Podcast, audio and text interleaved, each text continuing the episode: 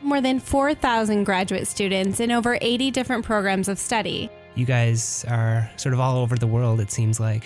It's kind of mind blowing when you think about it. Here on Inspiration Dissemination.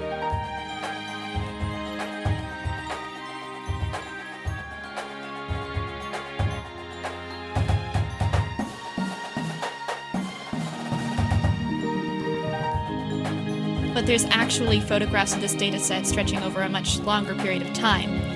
They're now converted into basically mathematical shapes, and we can now analyze the statistics of this shape. Good evening, listeners. Good evening, listeners. Good evening, listeners. You're tuned in to 88.7 KBVR Corvallis. It's time for another ins- episode of Inspiration Dissemination. I'm Grace Dietzler. And I'm Joseph Valencia. At Oregon State, we have more than 4,000 graduate students and postdoctoral fellows in over 80 different programs of study. And here on Inspiration Dissemination, we feature the research and personal stories of one of the students each week. If you are a graduate student or a postdoc at OSU and you're interested in coming on the show, or you just want to find out more about all the awesome things going on at Oregon State, check out our blog at blogs.oregonstate.edu slash inspiration where you can find out all about our up and coming guests and links to our Twitter and podcast pages. Inspiration Dissemination is recorded live, and today we are lucky to be joined by Schmitty Thompson. Schmitty is a fourth year PhD candidate in the geology department within the College of Earth, Ocean, and Atmospheric Sciences. Schmitty uses they, them, they, them pronouns, and welcome to the show. Yeah, thank you so much for having me. I'm really excited to be here. Well, we are super excited to have you. Um, so, you are in the geology department, but your research is pretty interdisciplinary. Uh, but before we get into kind of the specifics of that, I kind of wanted to start with like a broad overview of what it is that you're studying. So, can you tell us a little bit about what exactly an ice sheet is?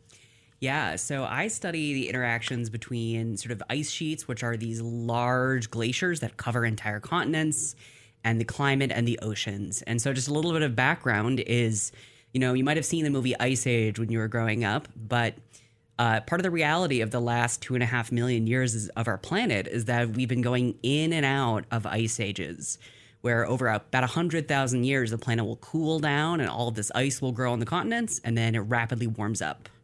And so, specifically, the thing that drives that are ice sheets. So, you may have heard of a glacier. And so, a glacier usually is we think about something that exists in a mountain and it's a mass of ice where snow piles up year and year and year and it compacts and turns into ice. And then once that ice gets big enough, just like silly putty, it actually starts to hmm. flow mm. under its own weight. Mm. And so a glacier forms and you get ice big enough that it lasts throughout the year and it starts to flow.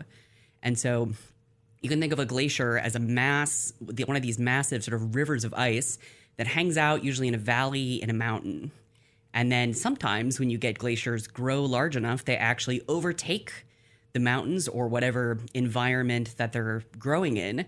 And once they start to overtake everything around them and their flow isn't controlled by the land around them, it's mm-hmm. controlled by just this sheer massive um, like massive ice that they have, once they start to cover things like a continent, then it becomes an ice sheet. And so on our planet today, we have two major ice sheets. There's the Greenland ice sheet. So you might have heard the funny thing with Greenland and Iceland is that Greenland is covered in ice and Iceland actually has green on it. Mm-hmm. And so the entire island of Greenland is covered by ice. Sometimes that's up to a couple kilometers thick. And then the other famous ice sheet we have is Antarctica. So Antarctica is a continent that covers the South Pole and pretty much the entirety of Antarctica is also covered in ice. So again, this is ice that at some points can be multiple kilometers thick. Wow. So an ice sheet is kind of like a glacier that has escaped from the constraints of yeah. Know, to- topography and ice yeah. sheet does what it wants. Yeah, exactly. Yeah, the ice sheets do what they want. They are so powerful that they can pretty much do whatever they want. And so, actually, people might not know this, but if you go to Antarctica, there are there's a mountain range, the Trans-Antarctic Mountains, underneath the ice sheet, but you don't usually think about there being mountains in Antarctica wow. because yeah. you can't see them underneath the ice. They're underneath the They're ice. They're underneath the ice. They some sometimes they poke out huh. above the ice, That's but a, they'd be pretty wow. dramatic mountains if there wasn't an ice sheet there. Wow. That's amazing. And so so those are the two ice sheets that we have on the planet right now, but historically there have been a couple more. Yes, we've had a lot of ice sheets that are no longer with us today. So the two big ones that we usually think about when we're thinking about the Earth coming in and out of ice ages are the ice sheets that covered North America. So in the past, there has been ice over Patagonia and there has been ice over sort of um, the northern parts of Europe, but the big ice sheets are the North American ice sheets. And so they essentially covered all of Canada. And so that is there are two ice sheets there. There's the largest one is the Laurentide ice sheet, which covered most of central and eastern Canada. And then the other ice sheet is called the Cordilleran ice sheet. So you may have known that we in here in Corvallis are in the Cordilleran region. And so the Cordilleran ice sheet grew all the way along the western coast of Canada. And eventually, those two ice sheets, the Laurentide and the Cordilleran ice sheets, grew separately, but they got so big that they met in the middle. and so eventually, we had one large, uh, mass of ice that covered pretty much all of Canada. And then it reached all the way down into the United States. So the Laurentide ice sheet, it hit Chicago, it hit New York, it hit Boston. Um, so it, it made it a significant, like, a significant ways into the United States at its largest. So so these ice sheets were hundreds or even thousands of miles across and Yeah. and even like you said kilometers Mm-hmm. miles thick as well. Yeah, it's hard to it's it's hard to imagine sometimes just the scale of these ice sheets. I don't have the numbers off the top of my head, but there's great graphics you can look up where if you're standing in Chicago or in Boston, how many like how much ice would be above your head. Hmm. So I think in a lot of cases these cities you wouldn't be able to see any buildings. Yeah. Because yeah. there'd just be ice. It'd be like the mou- the mountains under Antarctica. Just I, I had no idea it was so concentrated around North America. These these ice ages. Do we know anything about what was going on in the rest of the planet when hmm. when we were covered with ice here? Yeah, so we do have pretty good records about where the ice sheets were because ice sheets are not subtle. Um, they leave really dramatic impacts on their landscapes. And so, sort of the most dominant record we have about ice sheets is when an ice sheet is growing, it kind of acts like a bulldozer. And so, as it's moving across the landscape, it just pushes anything it can scrape off the ground in front of it. And so, just like a bulldozer, when it moves to its furthest extent, there's a huge pile of debris in front of it. And once it retreats, it leaves that pile of debris where its furthest extent was. And so that's called a moraine. And so as the ice sheets were growing and then eventually as they retreated, they left these moraines, which are like these perfect little impressions of where the ice sheets were. And then ice sheets, they also have a bit of a habit of getting rid of any loose sediment and soil that's on top. So um, typically, regions that have had ice sheets go over them don't have as developed soils because periodically, every 100,000 years, the ice sheets scraped everything away down to bare bedrock. So they play a pre- pretty big role in um, kind of determining the ge- geography of the area, I guess, um, or the, the topography. I think is the Mm-hmm. Word I'm looking for there. Um, and and part of what you're interested in specifically is is their role in shaping the coastlines or the shorelines. Yeah, exactly. So I'm really interested in how the ice sheets interact with the world around them. And so ice sheets have a few major ways that they influence our planet. And so one of the ways, a lot of them are just related to the fact that they are so big.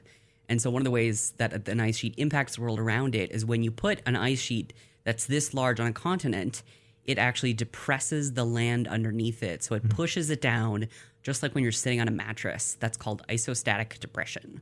Mm. And so when the ice sheets pushes down on the ground underneath it, it's not just empty. There's not an empty space underneath the ground. There is there's the Earth's crust, which is this hard layer on the surface of the planet, and then there's the mantle, which is really hot, squishy rock. And so when an ice sheet pushes down on it, the land underneath it depresses, but then there's all this there's the rest of the planet underneath there, and so the material that's pushed down underneath it has to go somewhere.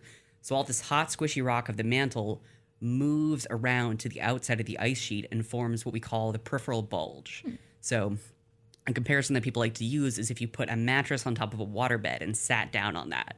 You can imagine you, your butt would sink into the Displaces mattress. everything, yeah. exactly. And you get this little bulge around you. And then the other thing that I'm really interested in about the way that our ice sheets impact the world around us is actually related to the interactions between ice sheets, our oceans, and gravity. And so Gravity. ice sheets are really incredibly large and they have an effect on the oceans, kind of similar to what the moon does. So our moon, even though it's far away, is so large that as it's orbiting on our planet, its gravitational field pulls on the ocean and creates the tides. And so when an ice sheet grows, it grows so large that it exerts a gravitational pull on the water around it. And when it grows, it draws water up towards it and holds it there. So in the periphery of like when you're really close to the edge of an ice sheet, sea level at the coastline has actually gone up, mm. even though water is getting, getting trapped in the ice sheets and coming out of the oceans because that ice sheet is so large that it's pulling the water up right next to it.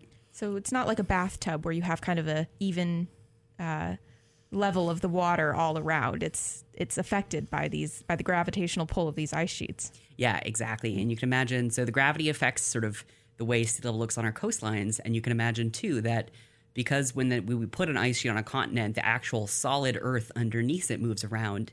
That also affects sea level because um, you can change sea level by rate changing the surface of the ocean, and you can also change it by changing the ground underneath it Mhm. because that affects the space between the bottom of like the, the ground surface and the top of the ocean. Right. So the Earth not only can escape sort of above ground, but it can sort of bulge outward underneath the, the ice sheet, is what you're saying?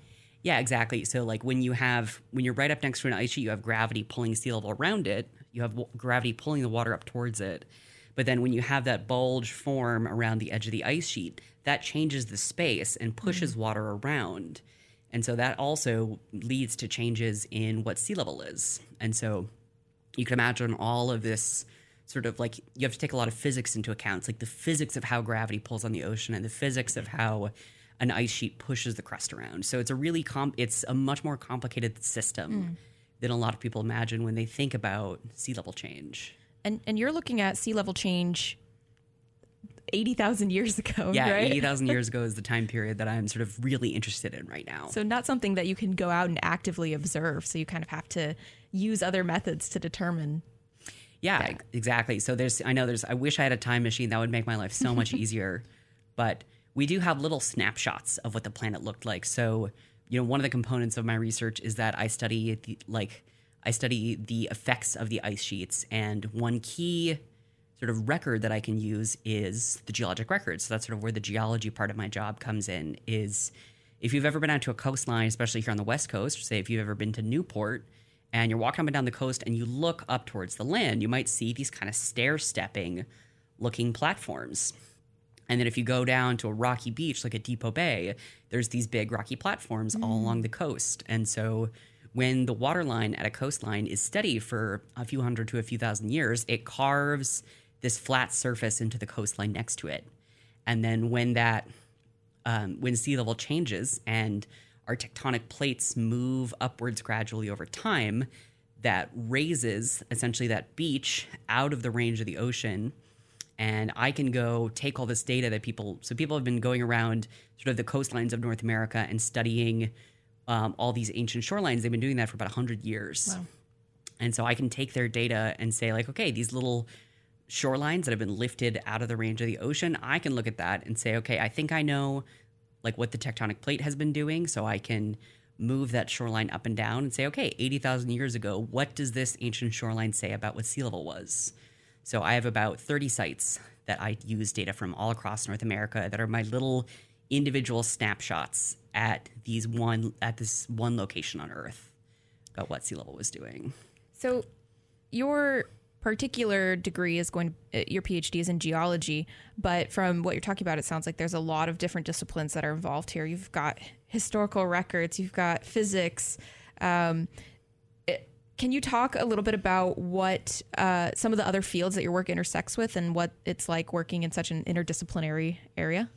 Yeah, no, it's it's a lot of fun, and it doesn't make it hard sometimes because my education, so my edu- um, I have an education in sort of math, and then I have an education in geology, so I know what to do studying these shorelines. But when I came into the research that I do today, I had to learn about some very specific fields of mathematics. I have to learn a lot about physics. So, again, the physics of how gravity works, the physics of how ice sheets move, the physics of how the like solid earth, so the earth's crust and the mantle, the physics of how they move around. I had to learn a lot about that. Um, and then sort of the practicality of actually doing the research that I do, I had to learn a lot about computer science. So how to take these really high level complex equations and break them down into code that I can then run to simulate what this time period I'm interested in looked like. And is there a direct way that you can link those sort of two strains you talked about of one looking at the physical evidence from the coastlines and then the the models that you're that you're building on the computer? Is there any correspondence between how you can look and say verify your models with those? Yeah, so essentially, like those are the two different sort of lenses I look with, and they always meet in the middle. Mm-hmm. So you can look at the geologic record and say, like, these are really great snapshots because this is this is grounded in reality. This is what the planet actually looked like. But it's only telling me each site only tells me what the world looked like at that specific site. And when I'm using my models, I'm making predictions, and my models know a lot about what's going on. They know about how much ice, they know what the distrib- they know where the ice was distributed, they know how much water was in the oceans. But essentially, they're predictions, so they're not they're as accurate as I can make them, but they're not going to be perfect. And so the way that they meet in the middle is I have my observational data, and then I have my model. And so I run my model, and I say, okay, model. What are the predictions at each of the sites that I actually have data for? And I compare those two. And so by looking at how well does my model agree with the actual geologic data, I can say, okay, maybe the model has really smooth trends and the data might be outside of those trends. So is there something going on with my data? Is there something going on with my model? So I can look at what might be inconsistent that way. And then the real goal of mine is to get models that fit really well with my data because if I can get a model that fits really well, or I can get a range of models that fit really well, then I can say, okay, the information, all the other information that my model knows, that's more likely to be correct. And so from there, I can start making more and more inferences about what the world looked like beyond what the geologic record says. Right. And and what is the sensitivity of these models? I guess what is the the resolution of like year time span resolution that you can get down to? Yeah, so you can get down to as fine as you want. Um, the model essentially, when you tell the model, like, okay, so when I run my model, I have to say it, okay, here at each time step that I define, here's what the ice sheets look like. And then I have to tell it what does the interior of the planet look like. And so you can make the resolution as fine as you want. So some models um, run on really, really short time scales, so maybe like years to tens of years. When I run my model, I run it um, looking over the past 250,000 years. So if I was to run it on a scale of years, that would take a very long time. Right. And so I run it at thousand year intervals. But the limitation for like how fine your resolution can be isn't what is the model capable of, is what is how much time are you as the researcher willing to put into doing this? Trade offs like that. Yeah. This has got to make for some cool visualizations too, right? Are there p- ways that you can kind of watch a movie of how uh, your model predicts that the ice would have evolved over this time? That's actually that's something I'd love to explore further. And so the way that I usually look at it is I just look at one time step at a, usually I look at one time step at a time mm-hmm. because if I'm looking at a map of sea level over the entire planet, it's easiest just to make a map for like example for 80,000 years ago. Mm. And then I can look at trends over time where I look at all of my time steps and I say what does sea level look like at this one site. But I'm really interested in trying to find ways that I can make animations, like see if I can maybe like if I have 250,000, not 250,000, 250 maps, so 250,000 years at a thousand year intervals, like is there a way I could somehow animate that? But I unfortunately, I love art, but I do not have a lot of computer based artistic talent. And so I would love to like connect with someone who does animation and see like, okay, how can like your incredible skill set help me visualize this science? Because um, the only way that I can look at my model data is through visualizing it. And so I get as creative as I can and I have a lot of fun experimenting with different ways to look at my data, especially if the project is a project that uses thousands of model runs. But I think there's still a lot of progress to be made on ways to like creatively and accessibly Yeah. visualize the kind of data that I use. It's such a great way to just like observe the changes, um, especially for someone who maybe, Mm-hmm. um, like me, doesn't understand really what the numbers are, what numbers are happening, Yeah. but but looking at a visual.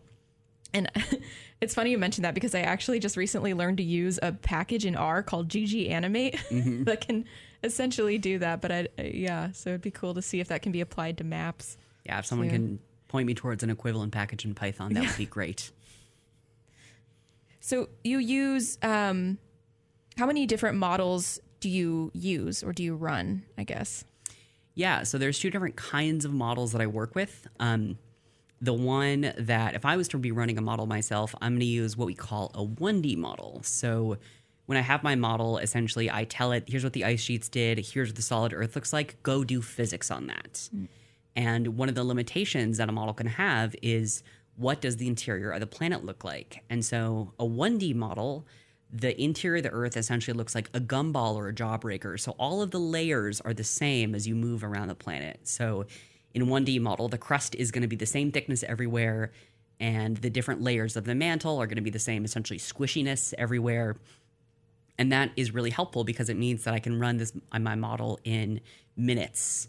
Um, but it's not super accurate. And so then the other kind of model that I use in my work is what's called a 3D model, where a 3D model we're able to make a really give it a really realistic picture of what the interior of the Earth looks like. So that shows like all the different tectonic plates and all the mm-hmm. different variations and like what's going on deep in our Earth. But those take weeks to run. Wow.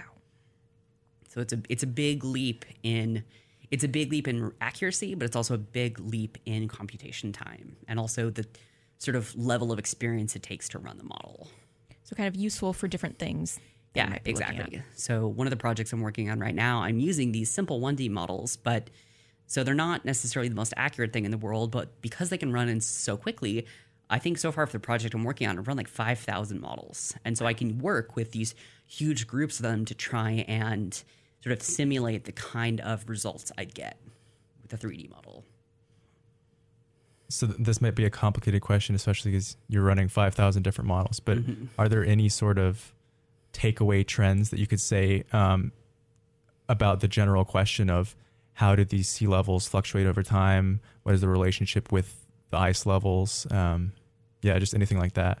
Yeah, no, that's great. That's a great question. And so that's something that um, I've been working on this question for about three years now, and we are starting to be able to see some results. And so trying to reconstruct what sea level was like um, throughout the last ice age. So essentially, it started, the world started cooling again about 125,000 years ago, and it cooled all the way until 21,000 years ago. Mm. But that cooling trend wasn't linear. It didn't just drop. And so over time, the planet cooled, then it warmed up a bit, and then it cooled, and then I warmed up a bit. And it's one of those little intermediate warmings that I'm interested in because depending on how you're trying to reconstruct, like how warm did, the, how much did the planet actually warm up? How much ice was actually on the continents?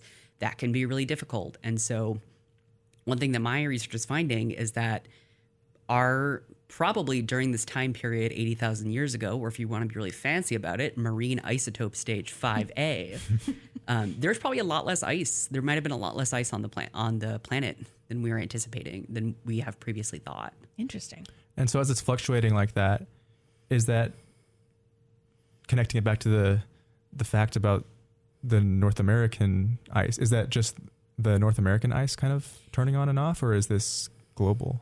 Yeah, well, that's that's actually a really good question that I'm trying to explore. But you, you're pretty sure that it was the North American ice because, in terms of the capacity of how much ice are different, like the different ice sheets that grow, how much ice they can hold, the in terms of what would grow between a climate state like today and between the height of an ice age, the North American ice sheets have the most capacity. So Antarctica is already really big, but it can only grow so much because it's limited by the continental shelf. So the ice sheet mm. can grow sort of closer to the continental shelf because the bottom of the ocean is still pretty close to the surface. But once it hits the edge of the continental shelf, it can't, you know, go down five. It can't go down six or seven kilometers, and then the Greenland ice sheet is also already pretty big, so it can only expand so much further.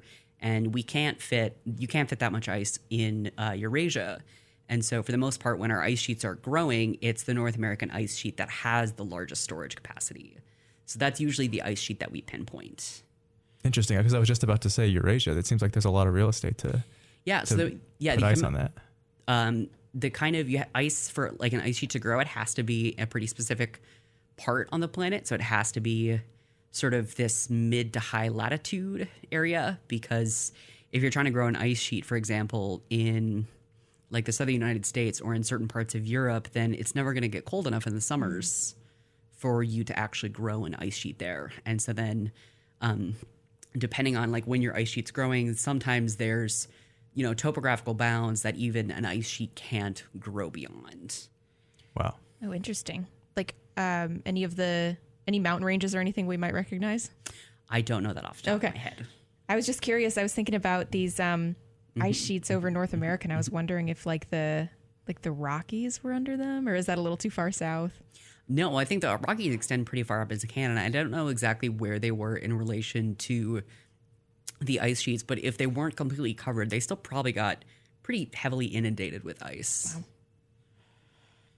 So, talking about ice sheets kind of um, coming and going and, mm-hmm. and uh, melting, mm-hmm. a topic on a lot of folks' minds these days mm-hmm. is the warming climate and melting yep. ice caps. You hear a lot mm-hmm. about that. Mm-hmm. Um, can you talk a little bit more about how current climate patterns are different, maybe from what we'd expect? You mentioned that we had an ice age uh, 125,000 years ago, and then we mm-hmm. went into a warming period. Yeah. So, um, yeah, so 125,000 years ago, the climate was pretty, it was actually a little bit warmer, we think, than mm. present day. And then the climate sort of cooled, and then it cooled all the way until about 20,000, 21,000 years ago when it was I think like five, it was pretty, it was a lot colder than it is today. So again, that's when like these North American ice sheets reached all the way to Chicago. And then pretty rapidly it warmed up and all that ice melted. And so if we're looking at the sort of um, climate, the things, the things that force our climate to change over time, the natural forcings, we would not be seeing this much warming mm-hmm. right now. So if you look at you can look at we have records saying like okay in general what is the climate how has the climate changed over times and if you add on our present day warming onto these climate records it's just like gradual change gradual change gradual change spike big discontinuity mm-hmm. big yeah. to spike pretty yeah pretty much vertical wow so it's um even just like if you even if you don't necessarily know like the physics of how the climate system works if you just look at a plot of climate change over of the changing temperature of our mm-hmm. planet over time, it's pretty obvious that something drastic is happening. And do you think um, any of these methods that you use for historical analysis of mm-hmm. these patterns have anything to say about the future um, in in this regard? Yeah, no. So the kind of um, patterns I'm studying, that's sort of one of the biggest questions that's driving the field right now. Is how can our study the past inform what the planet is going to look like in the future. So part of the reason that a lot of people are interested in little warming periods like this is trying to link between okay, if we know the temperature warmed up two degrees Celsius, um, what ice sheets collapsed? It's like how much ice melted during that time. So part of the reason that I'm we're so interested in things like sea level is because there's a direct relationship between how much water is in the oceans and how much ice is on land. Because when you're growing ice, um, all that snow is is in the beginning coming from water evaporated out of the oceans. Mm. So when water is moving through the hydrologic system and falling as snow onto ice sheets, that's water that's not going to flow back into the oceans. And so um, when I'm figuring out that, for example, sea level was a bit higher than we thought it would be 80,000 years ago, that means that there's less ice on the continents, which might mean that, you know, the ice sheets would have either they were smaller to begin with or they may have melted more. And so there, there's people are we're starting to sort of come to conclusions about how sensitive ice sheets are, but it's really um, we don't have any necessarily definitive answers yet. But that's definitely one of the broadest questions that's driving this whole field of ice age sea level. And in turn, stuff like that could inform our awareness of how much in contemporary times the yeah.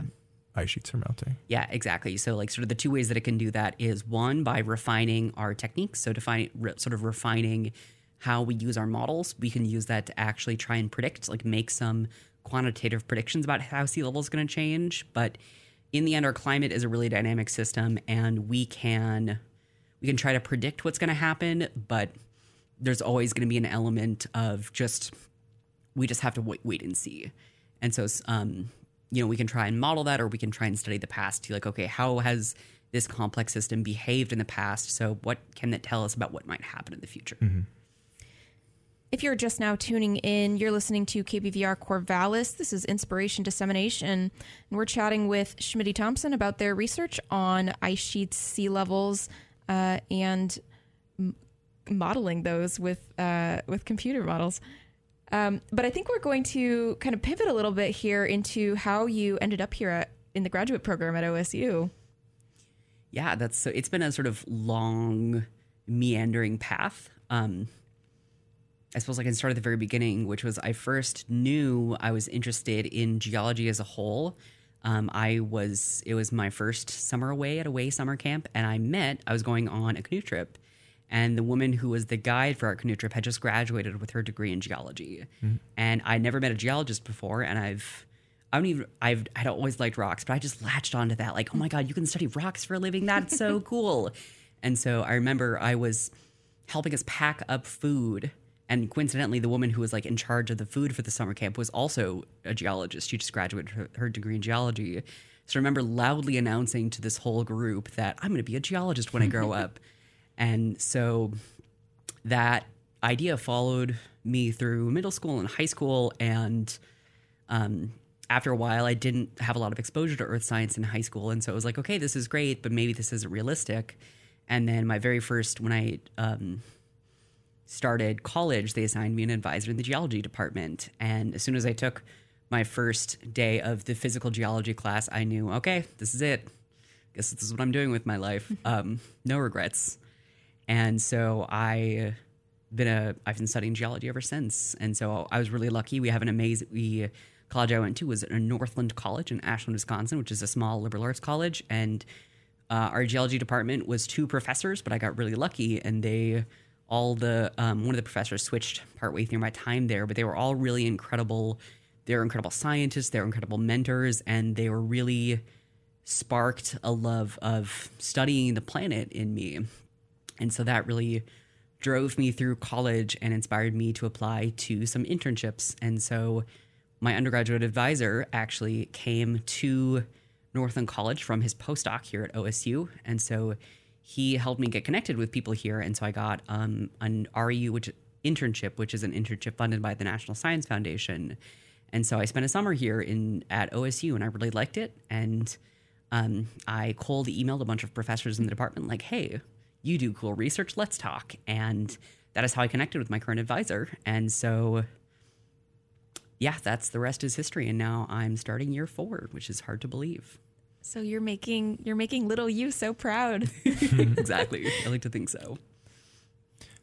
Did the sort of the geographic features of Oregon or anything like that influence where you were applying to grad school? Because I, I figured like you wouldn't be working on coastal um, sea levels, maybe if you were in the center of the country or something like that. That Yeah. So, um, mostly what brought me here wasn't necessarily like the location to the coastline, it was the people here.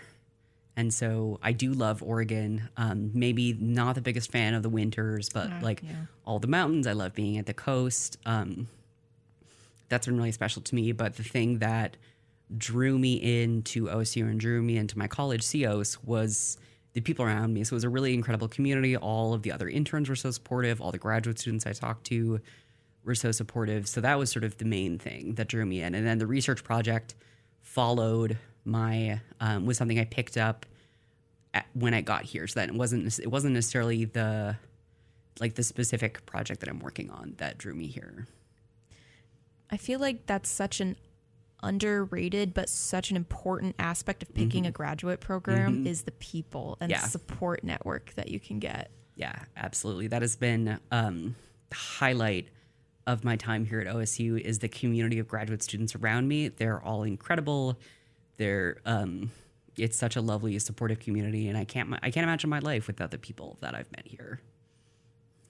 very So- cool. And with it being such an interdisciplinary field, I figure you're probably drawing on your peers a lot or collectively to, to Yeah, work on some of these issues, exactly. right? No, it's a very it's really great to be able to just walk down the hallway Mm. and discuss research ideas or turn around in my office and get to sort of run problems by the other graduate students around me.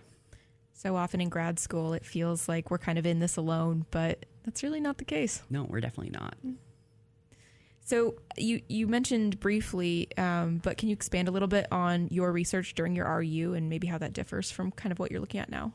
Yeah, so during my REU, I was still interested in sort of the way that the climate was changing uh, during the ice ages. So in this case, this was looking at a different ice sheet. So I was looking at the Antarctic ice sheet, and I was looking at uh, the kind of techniques that I was using. Is I wasn't using a model that talked about sea level. I was using what's called a climate model, and so a climate model is essentially a model that has in it all the math that describes how the oceans circulate and how the atmosphere changes. So that tells you things about things like ocean currents and atmospheric temperature And so, what I was doing with that model is essentially I set up the model around um, Antarctica and dumped a bunch of fresh water there to sort of imitate what would happen if we melted some of the ice off Antarctica. And then I watched how the oceans and the atmosphere responded to that.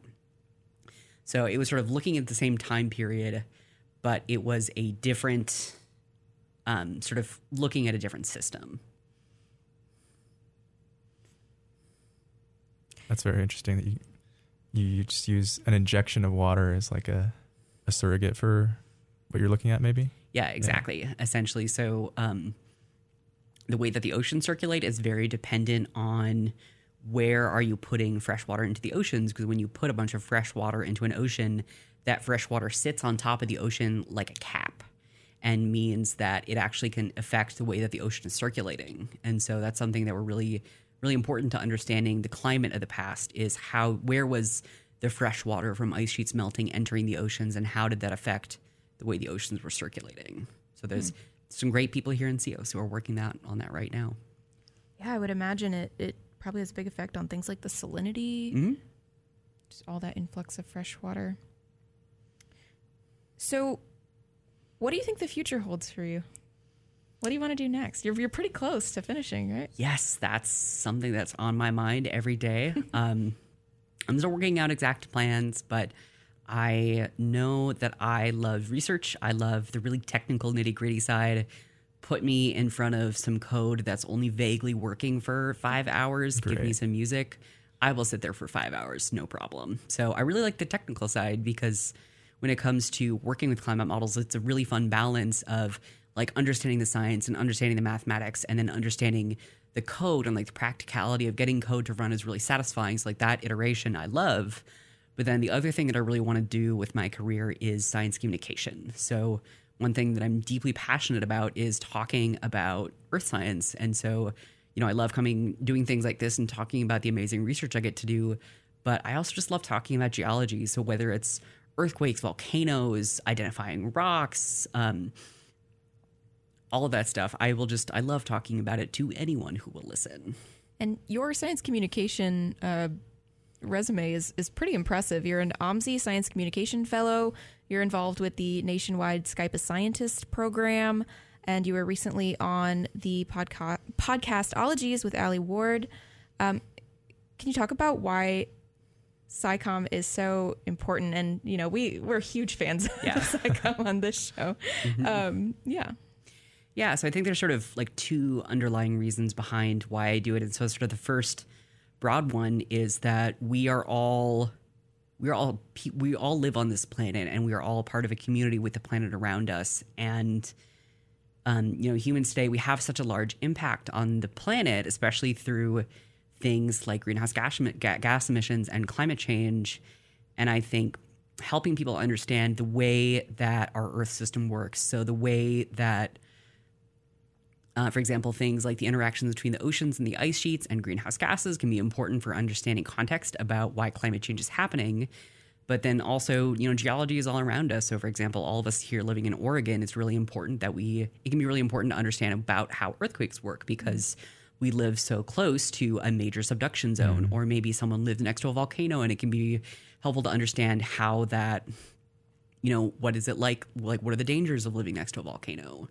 And so I think earth science is earth science education is something that can be lacking, especially in K through 12 schools. I know there's really amazing teachers out there who are working to bring earth science into their classrooms, but I really want to do everything I can to support that so that way everyone can get a chance to learn about the planet. I don't necessarily think that everyone I go talk to should go become a, another geologist, but I think that teaching, you know, teaching 100 people how to appreciate the planet around them versus helping teach five people to go get their PhDs. I think getting to teach people just to appreciate the planet and to know a little more, to understand a little more about it, that to me is really what I see as important.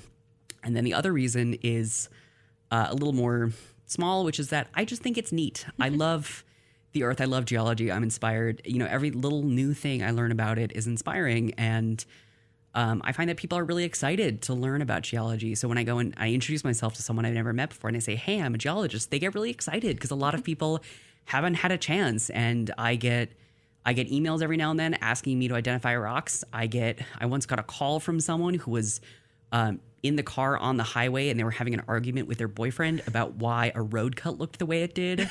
that was an amazing highlight. And just like the, I love, I have this like, it's just so joyous to me talking and like learning about the way that our planet works. And I love getting to share that with people because people tend to get really excited because this, this world that we live in is amazing.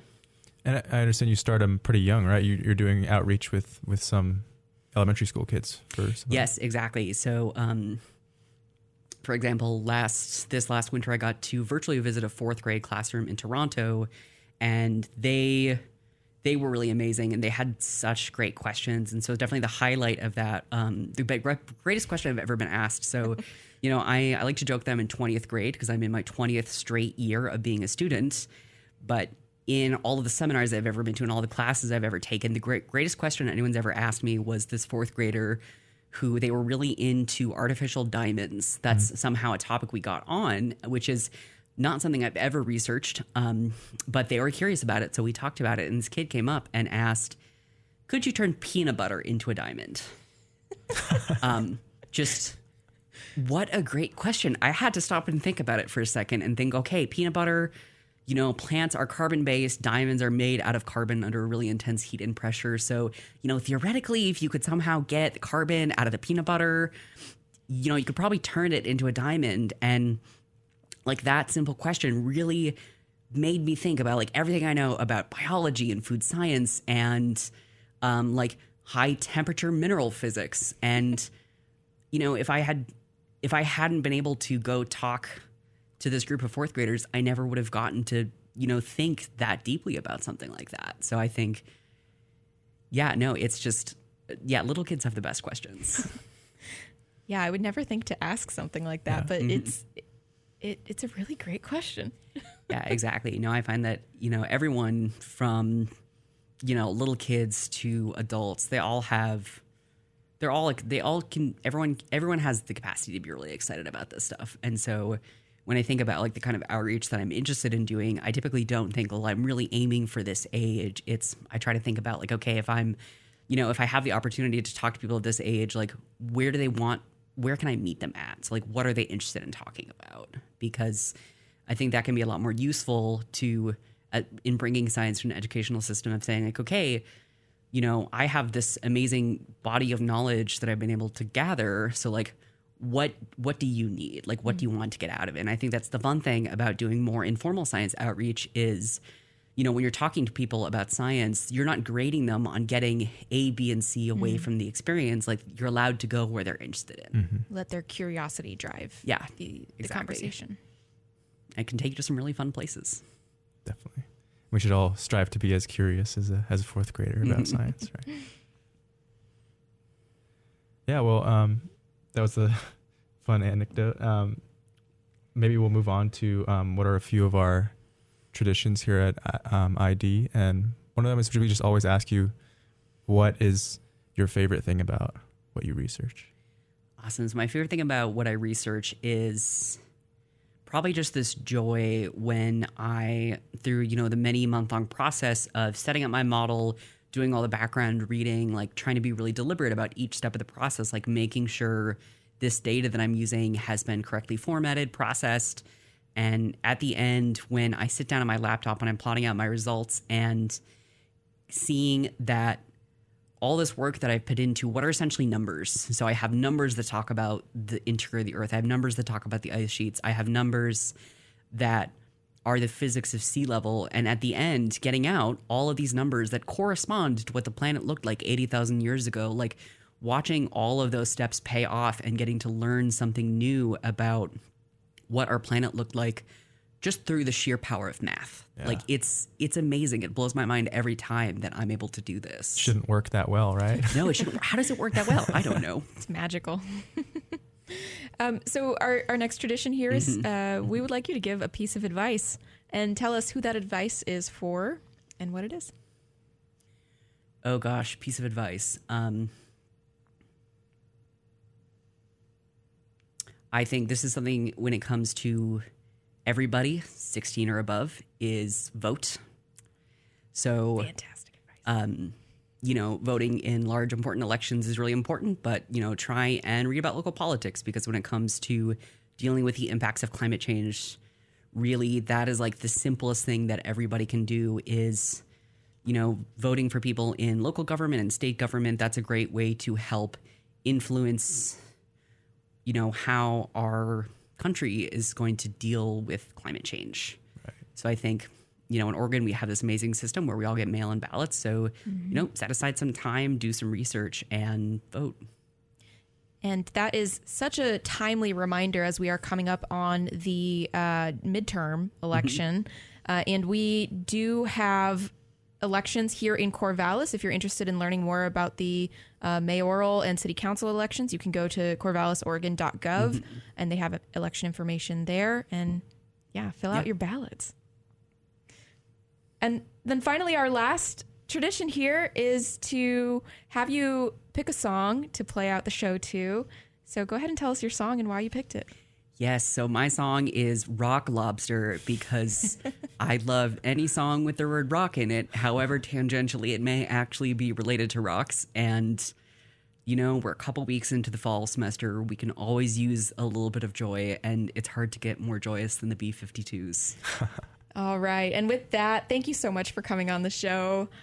And here yeah, is Rock Lobster by the B 52s. If you're listening, maybe get up and take a little dance break.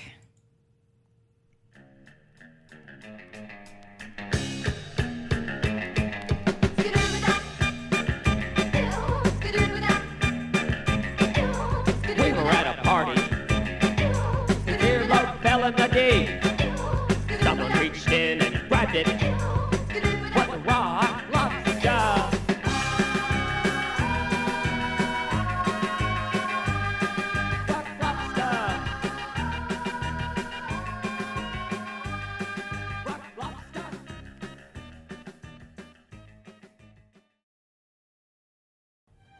Thank you for listening. If you want to support the show, tell your friends about it and give us a five star review on Apple Podcasts and follow us on Twitter and Facebook at KBVRID. This theme music was performed by the OSU Drumline, and the intro jingle was created by Olin Haman. Special thanks to the supporting staff at KBVR that allow the show and podcast to be possible. This show was started by Zhian Kamvar and Joey Hulbert in 2012. To learn about our current hosts, other graduate students at Oregon State, or if you want to be part of the show, visit our website at blogs.oregonstate.edu/inspiration. Thanks again for listening and stay curious, my friends.